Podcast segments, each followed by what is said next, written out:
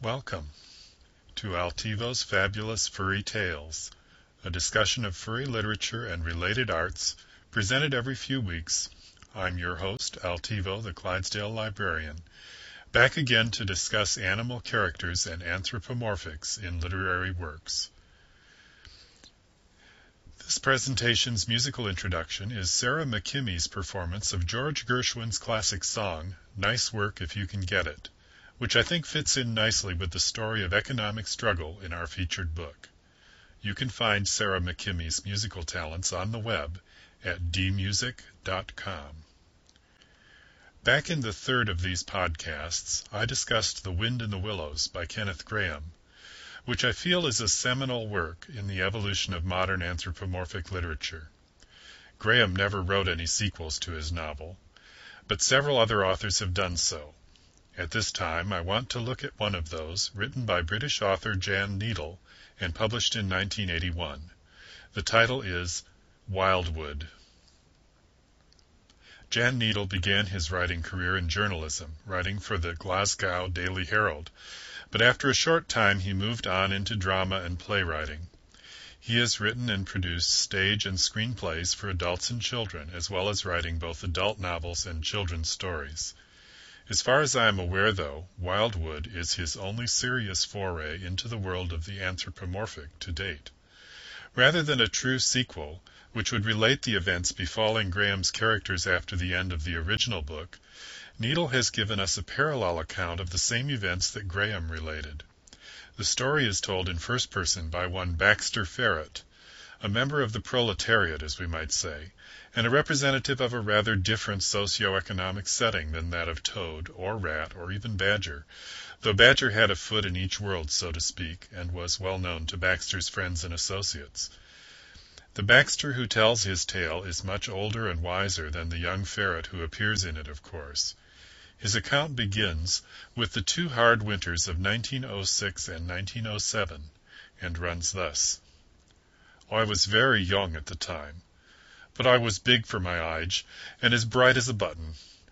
My old man had passed on some years before, so I'd had to work from pretty early on to help eke out the money.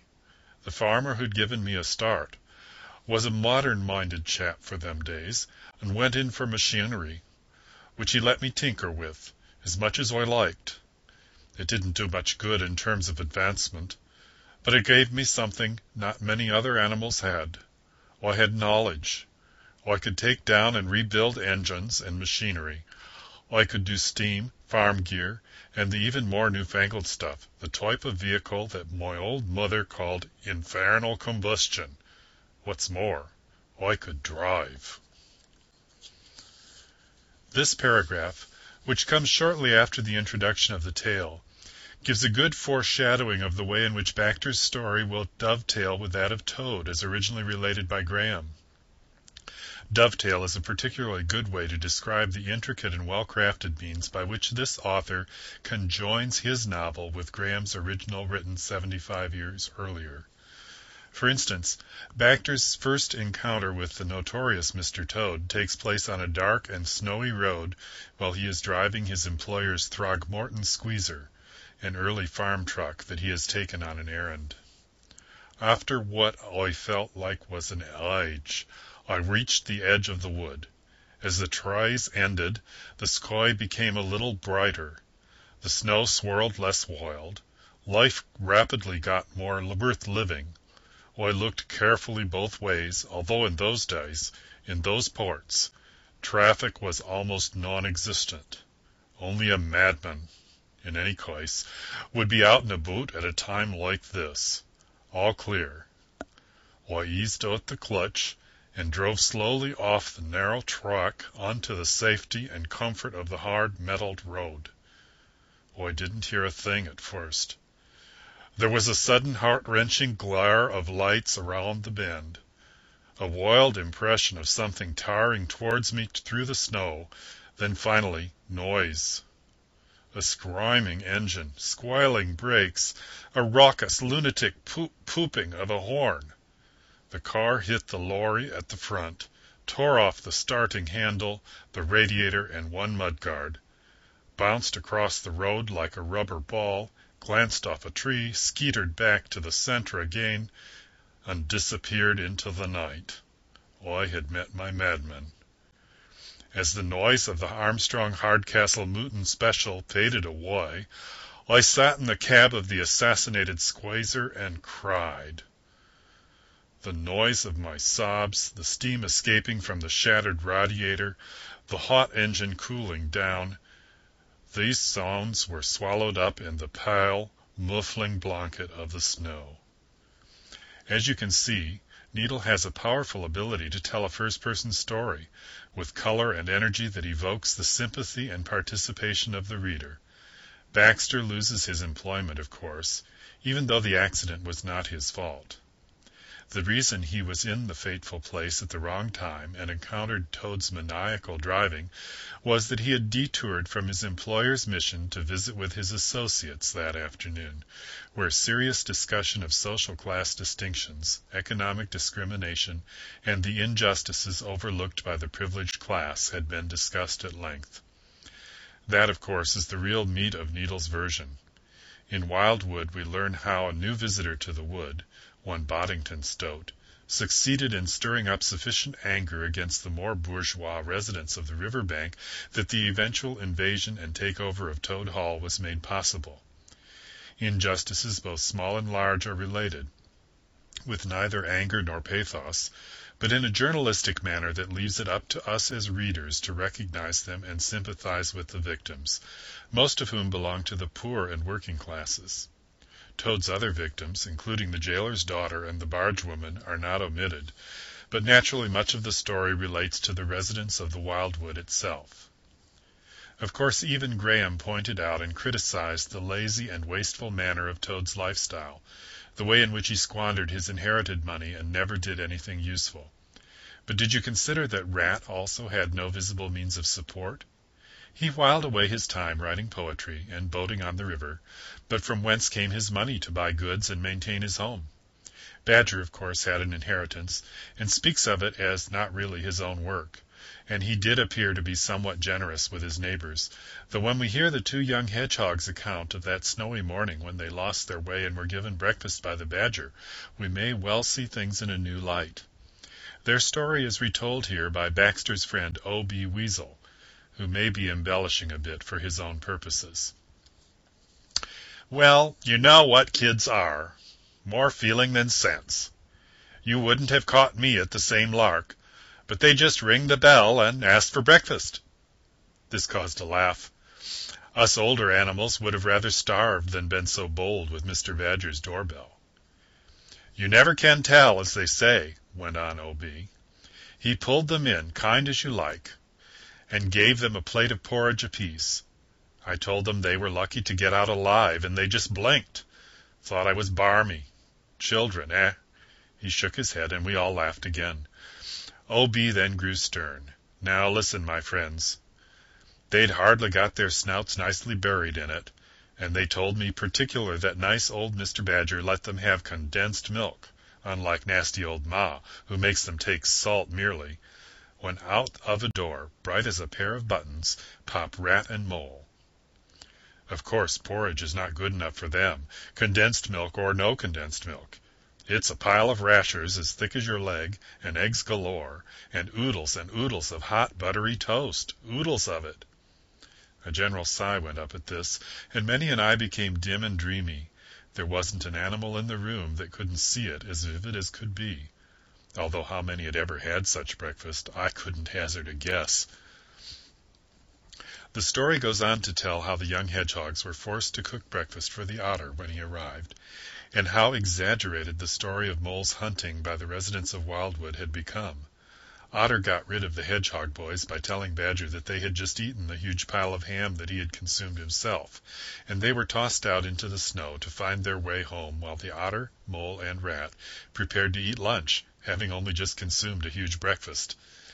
Baxter himself struggles against the inflammatory speeches of O.B. Weasel and Boddington, not only because he himself is now in the employ of Toad as a mechanic, and goodness knows Toad must have needed one, but because he is resistant to the attentions that Boddington is paying to Baxter's own sister, Dolly. Nonetheless, he too is converted to the revolutionary frame of mind on the day when he is dismissed from his employment, not by Toad himself, but by the imperious Badger on the morning when he was sent to bring back a new motor car just purchased by the Toad. I had purposely left myself just exactly the amount of time I needed to arrive at Toad Hall on the stroke of ten thirty. Once bitten, twice shy, they do say. I was not allowing myself even a hint of temptation to go for a spin on my own account. The memory of my interview with the farm gaffer was still much too fresh in my mind. Accordingly, I swung between the imposing gate posts and cruised slowly up the gravel driveway with seconds to spare. Almost at the steps I passed three animals who were approaching the house. From their backs I knew them immediately the gray old badger, the line and Eiger rat, and their stoop shouldered friend, the mole. This was a turn up for the books. As the sound of the motor faded away, the front door opened and Toad appeared. His face, what you could see of it, lit up as he spotted the first motor car, then his friends.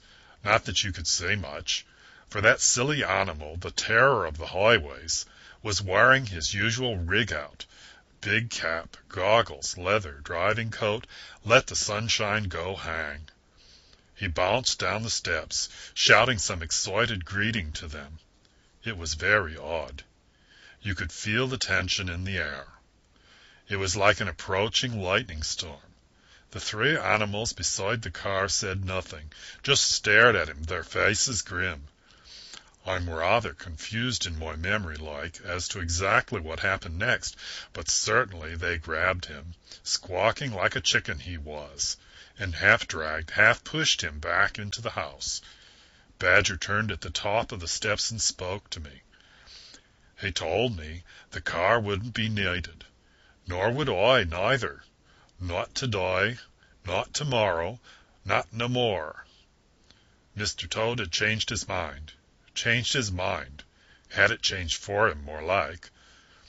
The row in the hallway was something shocking. I tried to speak to the Badger, tried to argue, like, but it was no good. He turned on his heel and disappeared, slamming the door behind him. So there I saw it, jobless once more, in a brand new red motor car that wasn't mine. It flashed through my mind to drive it off, I must admit in lieu of wages. But as I was only owed for a week, which wouldn't have bought a spoke in the Hardcastle's whale, the idea didn't last long. I'm not sure how many minutes I sat there, getting miserabler and miserabler, but the door never opened again, nor nobody reappeared, and at last I got out, flung my livery coat on the front seat, and started the slow drag home. As you can see, the author has a great flair for describing the feelings of the working man who has been unjustly tossed from his much needed position at the whim of some heedless and wealthier individual. By his own account, Jan Needle grew up the son of a deck worker, and nephew of both a respected war veteran and a notorious conscientious objector. He must have been exposed to a great many heated discussions when he was young. Interestingly, his veteran Uncle Ron insisted that the objecting Uncle Les was the braver of the two, while Needle's father took the patriotic side and disparaged his dirty Conchi of a brother. In any case, the author's descriptions of political speech-making and rabble-rousing, underlaid by sincere emotion, can be very powerful at times. We learn much more than Grahame told us about the environs and folk of Riverbank and Wildwood, and gain a new and broader perspective on the nature of Grahame's protagonists by the time the story is ended. We also find out that it does not end happily for everyone, as in truth we might expect if we thought about it for long after reading only Grahame's account of the events. Wildwood has been released by more than one publisher, but unfortunately never by a North American house. Consequently, it can be difficult to obtain in the U.S., though a little persistent searching on the web can net you a copy. I paid well under twenty dollars, including shipping, for a paperback, and should put in a little plug here for abebooks.com, my favorite internet source for difficult out-of-print books. If you are lucky, you may be able to get a copy through your local library by interlibrary loan. There are a few out there in the U.S. library system. Listeners abroad will have better luck, at least in Commonwealth nations. I found copies readily available for purchase or lending in most of the larger English-speaking countries, particularly the UK, Australia, Canada, and New Zealand. I hope the longer quotes I've used in this time encourage you to make the effort to find and read this book as it is well worth the trouble. Here is Baxter Ferret's own final comment. Looking back on those days, I'm still a bit mystified by it all. Things got better after the Toad Hall episode, true, but I'm jiggered if I understands the ins and outs of it. Some of the Wild Wooders got even more humble and kowtowish after Toad and Company recaptured the big house, while others, like the Chief Weasel, say, become almost as posh as they were. One thing I am sure of, though, speaking purely personal like, and I reckon I ought to be a bit ashamed of it, maybe I never got settled to the life like I'd used to be. There was peace all right, but there was something else too, regrets the nearest to it I can think of, but I'm probably wrong. I never did understand it all rightly not so's you'd notice. That brings me to the conclusion of this week's discussion. Thanks for listening, and let me once more ask you to contribute your thoughts and suggestions. You can send your email to altivo at livejournal.com. That's A-L-T-I-V-O. Until next time, then, good reading to all. This podcast is freely distributable for non-commercial use only provided it is credited appropriately. Sarah McKimmy's recording is covered by her own copyright and is quoted here under fair use.